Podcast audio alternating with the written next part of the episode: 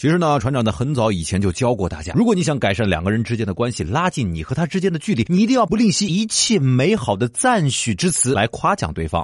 但是现在看来呢，船长觉得这件事情好像也出了些偏差，因为对于某些嘴笨的人来说呢，有些夸奖还真不如不夸呢。男票的爸爸第一次见我就跟我说，姑娘啊，这么说吧，你能跟我儿子处对象，那真的是做了个大慈善事业。大一的时候申请在图书馆勤工俭学，被第一个录用，负责的老师夸我说，能在这么多学生中脱颖而出，你可真够贫困的。一个在路上的婆婆一看见我就开口夸我，哎，姑娘你长得可真好看，跟唱戏的一样。之前跟老爸一起跟他同事吃饭，一个阿姨夸另一个叔叔的儿子说，小伙长得可真帅呀，脸长得椭圆椭圆的。在咱们这种平均智商这么低的学校里面，你已经算是很优秀的了，随便念几句中学课本学过的古诗，引用几句常见的成语就被夸有文化。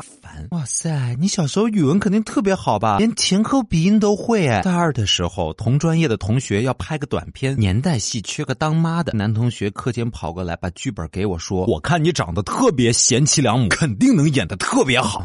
我朋友圈天天发吃吃喝喝不干别的，一男生上来就夸我贤惠，哇塞你这张照片好美哦，哇好好看哦，都不像你本人，你是不是剪了新发型哦，比以前顺眼太多了。我的同事坐在我斜对面聊起相亲，他就说，哎，我觉得你不用相亲，你一个人就挺好的。哇，没想到你这么厉害啊，不可貌相啊。我怎么貌相？怎么就不可貌相了？杨小泉同学这次不错，看不出来啊，你成绩这么好。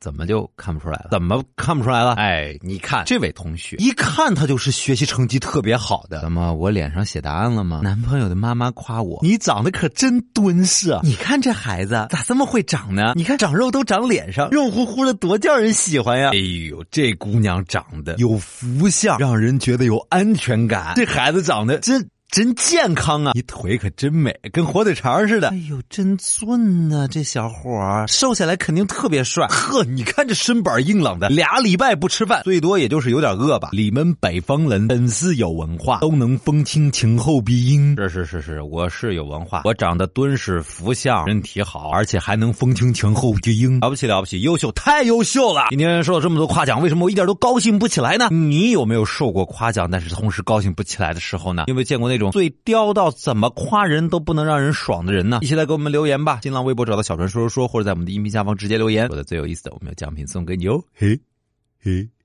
哇塞，小船我好喜欢你啊，你的节目好好笑啊，超白痴的。